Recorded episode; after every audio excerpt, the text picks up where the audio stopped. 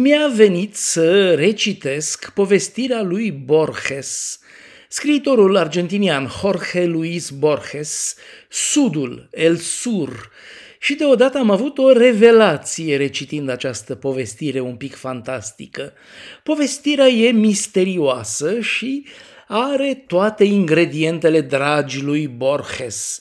Gauchos, un fel de cowboy sud-americani, câmpiile nesfârșite ale Argentinei, apoi un personaj vizibil țicnit care pleacă spre sud, citind în tren poveștile din 1001 de nopți, apoi cuțitul, despre care știm deja că are o viață proprie și că el, cuțitul, alege oamenii care îl țin, apoi înfruntarea finală. Borges a spus întotdeauna că asta e cea mai bună povestire a lui, dar fără să ne lase cheia. Și iată că tocmai am avut un flash.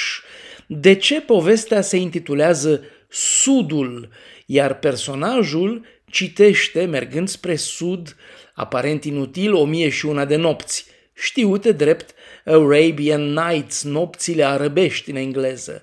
Ei bine, pentru noi, în mitologia occidentală, europeană, în literatură, Sudul e plin doar de conotații pozitive.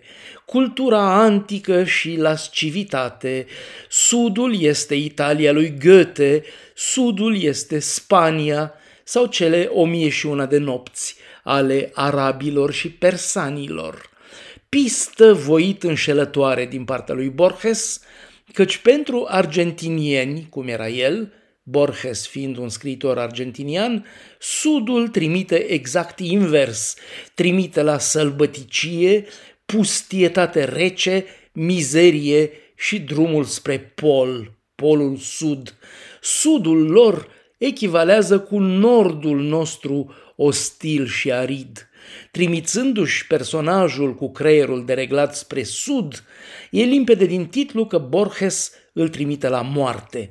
Faptul că personajul citește inconștient cele 1001 de nopți pe tren e doar un accesoriu pentru priceperea noastră, un semnal din partea scriitorului stăpân peste destine, iar indicele final că omul nu se va mai întoarce în povestire este și acela că el nici măcar nu poate să coboare la stația de tren pe care o dorea, ci e pus să părăsească trenul la o haltă necunoscută, trenul morții, într-adevăr. Sudul altora este nordul nostru. Puțină relativizare nu strică niciodată, ba chiar te ajută să păstrezi busola.